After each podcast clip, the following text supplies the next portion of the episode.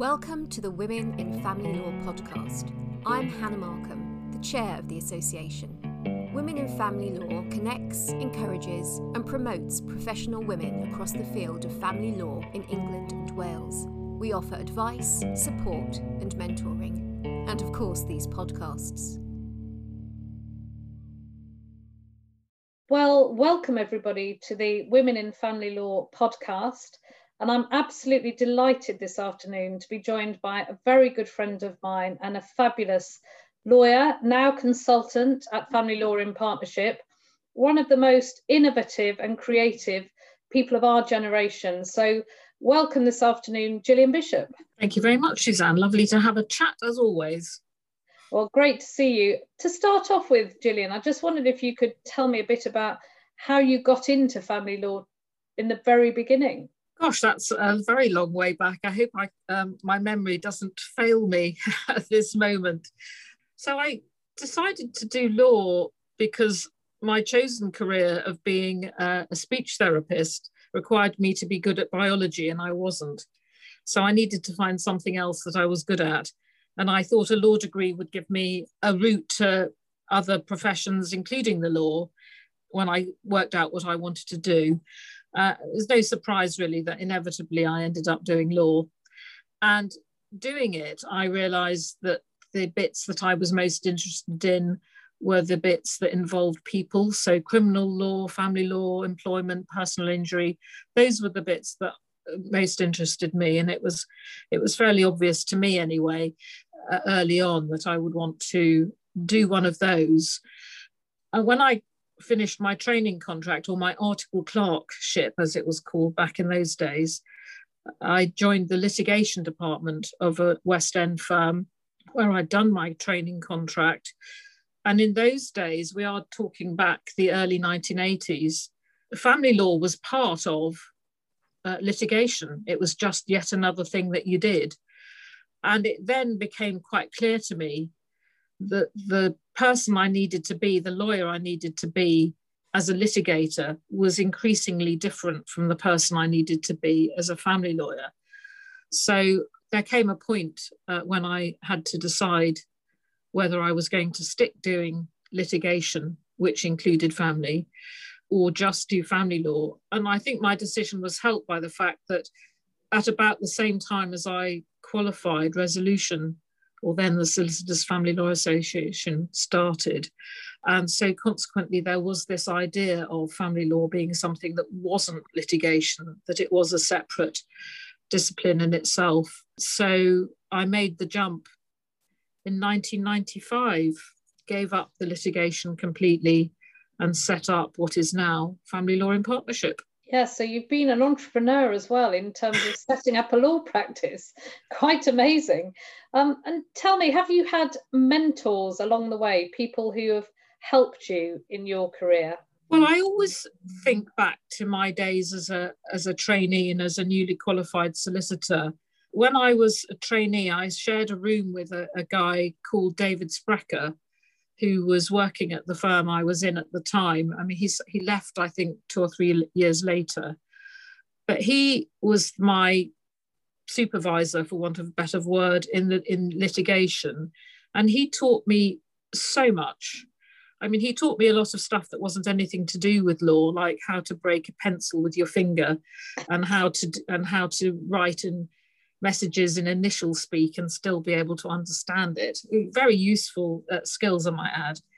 But what he taught me was that to do family law well, you needed to be very clear where your boundaries were.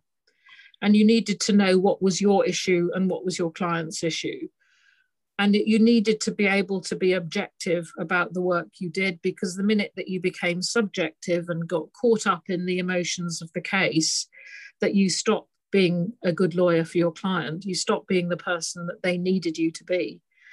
And those bits of advice that he gave me were so crucially important and have been in my whole career. And I indeed that it's advice that I share with all the young lawyers that I come across to help them demark where they stop and their clients begin, if you like. And, so and he's all yeah, he, boundaries becoming even more difficult and even more blurred as we're working from home now. I think that's become really hard.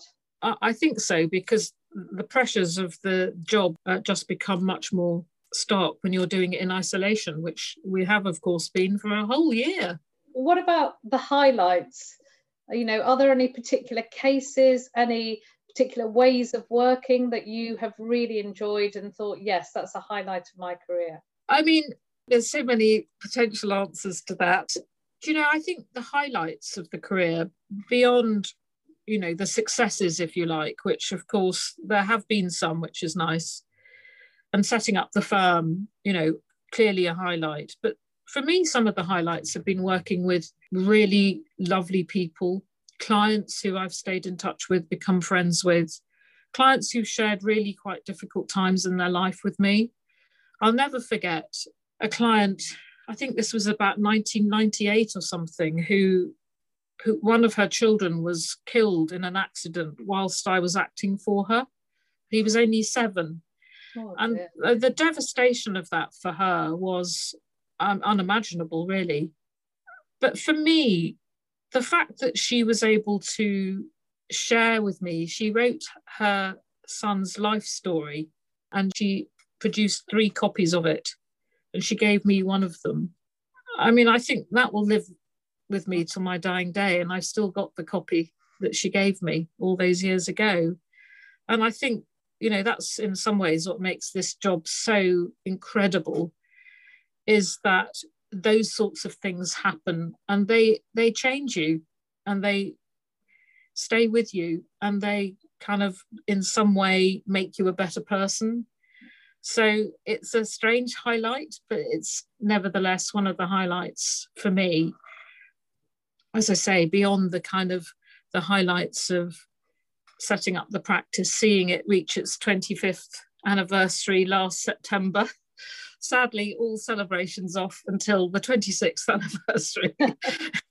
Looking forward to the party, flip and throw a party. exactly. You know, so that's obviously been a major a, a, major part of my life as a family lawyer has been uh, in flip. And uh, i've loved every single minute of that. And what do you do to maintain that sort of balance? You've talked about your life as a family lawyer but the, everyone talks about work life balance. How do you manage to sort of maintain that? Well i support liverpool football club which uh, has its highs and at the moment its lows. That's been a lifelong passion for me. Uh, this year it will be, how old am I? Oh, it'll be 50 years this yeah. year. 50 really? years this year that I've been a Liverpool fan, which will be amazing. What I do actually, uh, the thing that kind of really keeps me going is that every year I, I take myself off for eight days of silence and solitude and really i'm an introvert although nobody believes me when i say that but what i mean is i draw my energy from within. Mm-hmm. uh, and i need to have silence and solitude in order to kind of fill up my well if you like. And that really sets me up for the year as well as just i love walking in nature. And this year with the lockdown i've i've just counted up the number of photographs that I've got of our local nature reserve, which has got 185 acres of lakes and stuff. And uh, I've got nearly 3,000 photographs taken in the, since a journal for a lockdown last. year. A journal for a lockdown year would be fantastic. Well, it's been fabulous watching the seasons change mm. in close up because the place itself has not changed, but the uh, appearance of it and the look of it and the seasons uh, watching all of that has been fascinating and completely uplifting. Fantastic. And what about your current role? What are you up to at the moment? Well, I'm a consultant now at Flip and enjoying the diversity that that affords me. I'm still doing some client work and I'm still doing or open for arbitrations, I should say, children arbitrations. Uh, but I'm developing my faculty, Flip faculty, which is the kind of training organization, a separate company, I should add, from Flip itself. But um, we're trying to develop trainings for lawyers in the stuff that isn't generally taught. Mm-hmm. So we're trying to develop some really deep and meaningful skills trainings. We've done some of that. We're training parenting coordination, which is an alternative to people going back to court endlessly. And we're training people to be supervisors for family lawyers, which I think, with well-being now being so high up the agenda now, supervision and other forms of reflective practice are really taking center stage. And I'm actually also doing supervision. I'm now a qualified supervisor for family lawyers.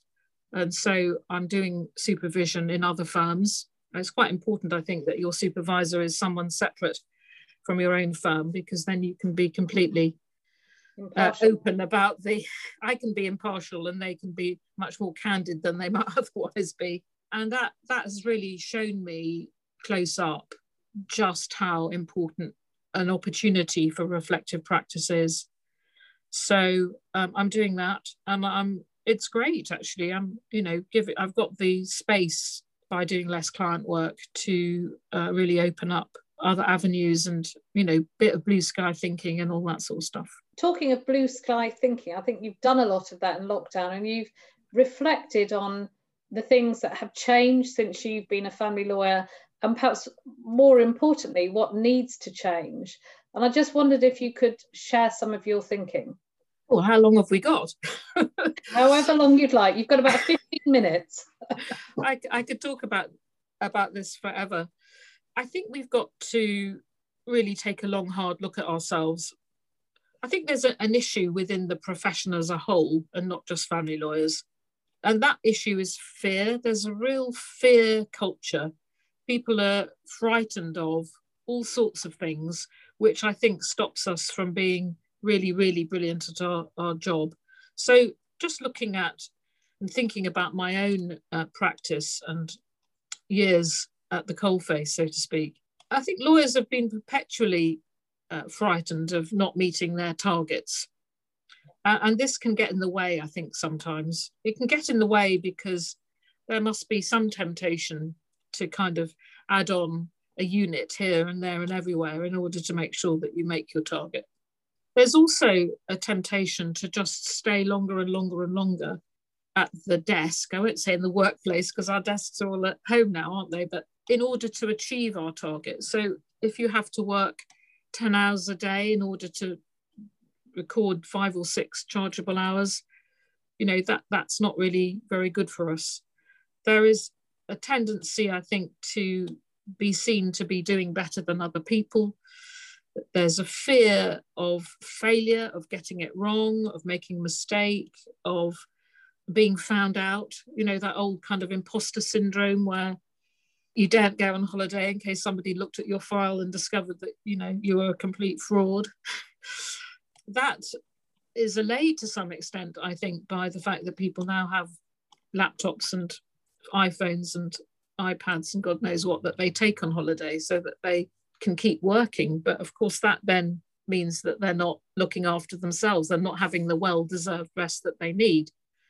Uh, and uh, that's really important. I insist, I've always insisted on having proper holidays and having time off away from the from the client pressures away from emails uh, because how else do you recover uh, and and really re, you know get your energy levels back up because and it's quite trite i think but it's true as they say in the airlines if the oxygen masks fall down you have to put your own on first before you help other people. And we don't do that as a profession. We don't put our uh, our masks on first. We just think that we've got to keep working. We've got to keep working. If the client needs us we've got to keep working my clients have always known not to phone me at weekends and not to expect a response from me when I'm on holiday because I've been able to set those boundaries to be really clear about you know the fact that I need to have the time off if I'm going to do a good job for them. And actually I've never had any clients complain about that. But I think if you make yourself constantly available you get constantly abused uh, that that generosity is actually not used to your advantage or indeed the clients. Of course, we're lucky, Gillian, because we were brought up in an era where there were no such things as mobile phones and emails, etc. So people couldn't get hold of you.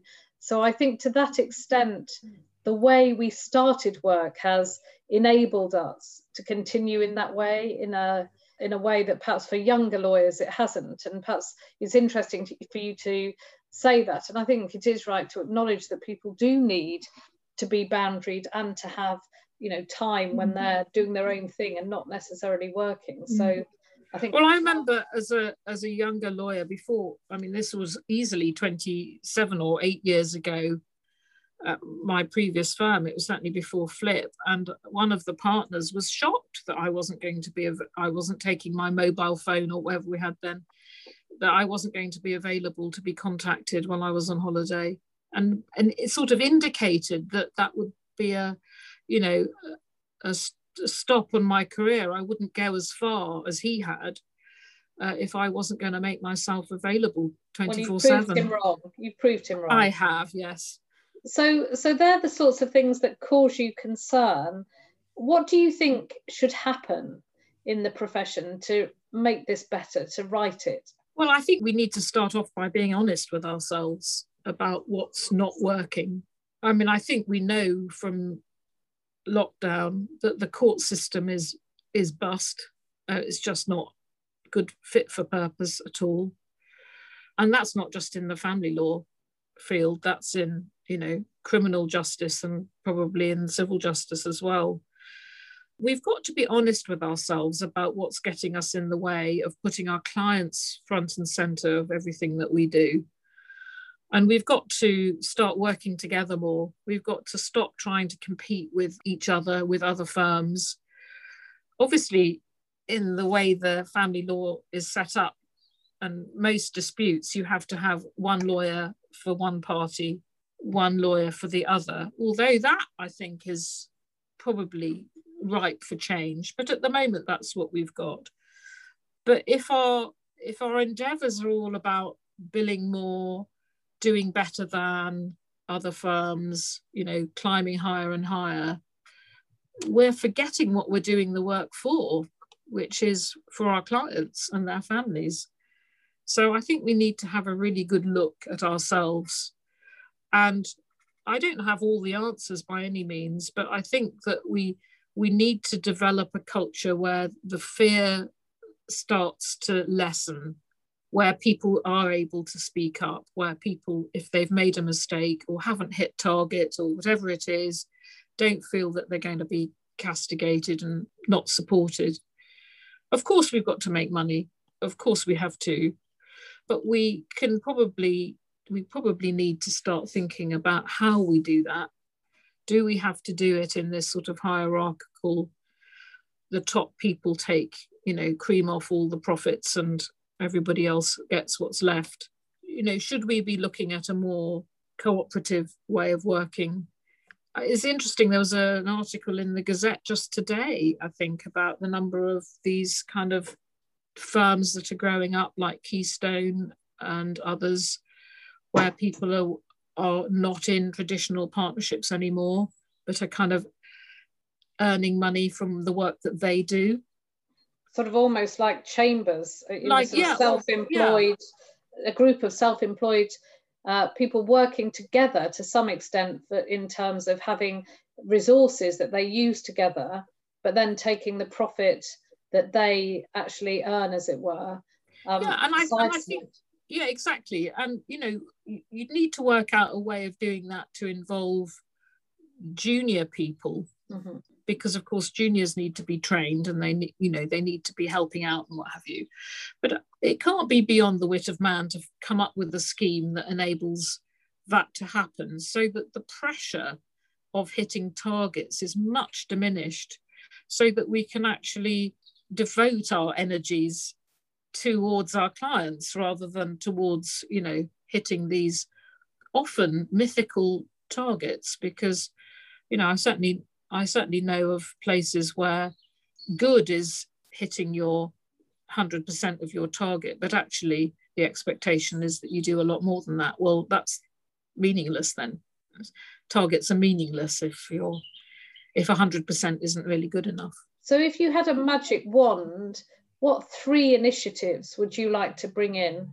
You're in charge of family law now, so you tell us what three things you would say we should be doing from now. Oh my goodness, I wasn't expecting this question, uh, so I'll have to think carefully about the answer. First of all, I think that there should be, well, I would say mandatory, but I'm sure not everybody would agree with that. But there needs to be a much greater use of reflective practice, whether that's supervision or coaching or counselling or whatever it is. There needs to be some space for lawyers to take stock of what they're doing and see what effect it's having on them. And not just in the negative way, but also in the positive way. You know, sometimes we've got things to celebrate. Uh, and sometimes we don't just don't have any space to, you know, to go, actually, didn't I do well there? Uh, you know, I really did that job well. I really had that difficult conversation well. You know, we need to have a space to to pat ourselves on the back sometimes, but more importantly, we need to understand what what effect this work has on us. We operate in a fairly toxic environment, and it, to think that it doesn't affect us is is nonsense. So reflective practice is number one.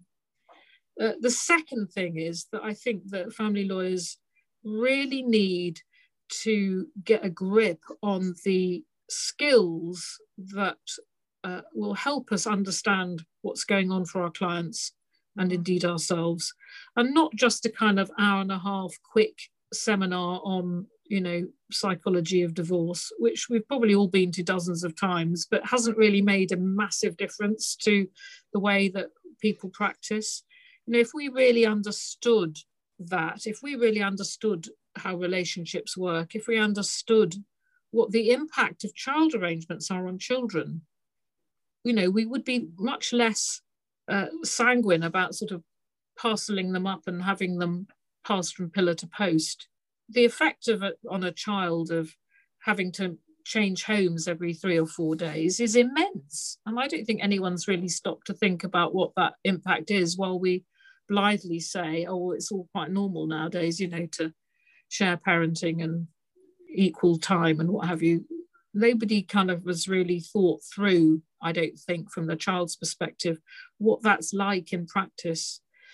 So I think there's a lot of training mm-hmm. that's needed, including basic things like boundaries, learning to listen, learning to ask questions in a way that you get deep and meaningful answers and not the answer that the client thinks you're wanting to hear.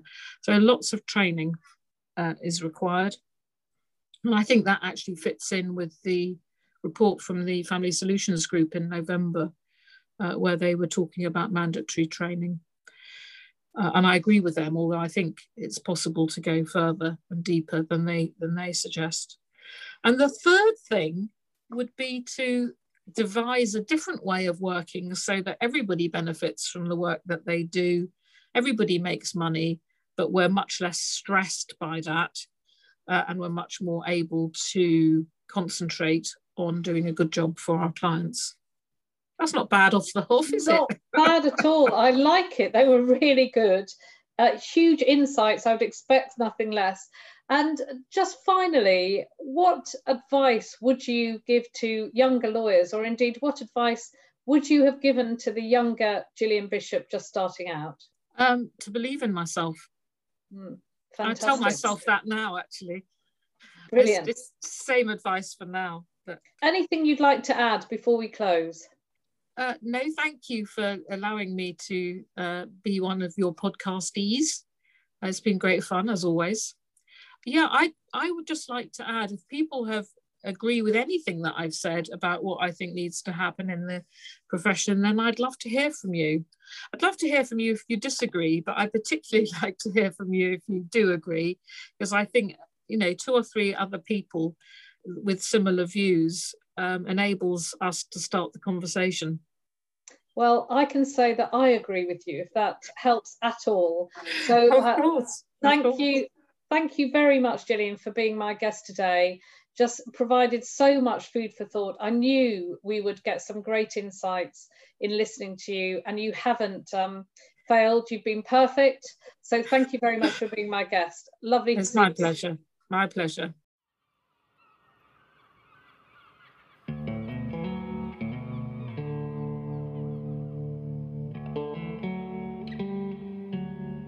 Thank you for listening to the Women in Family Law podcast.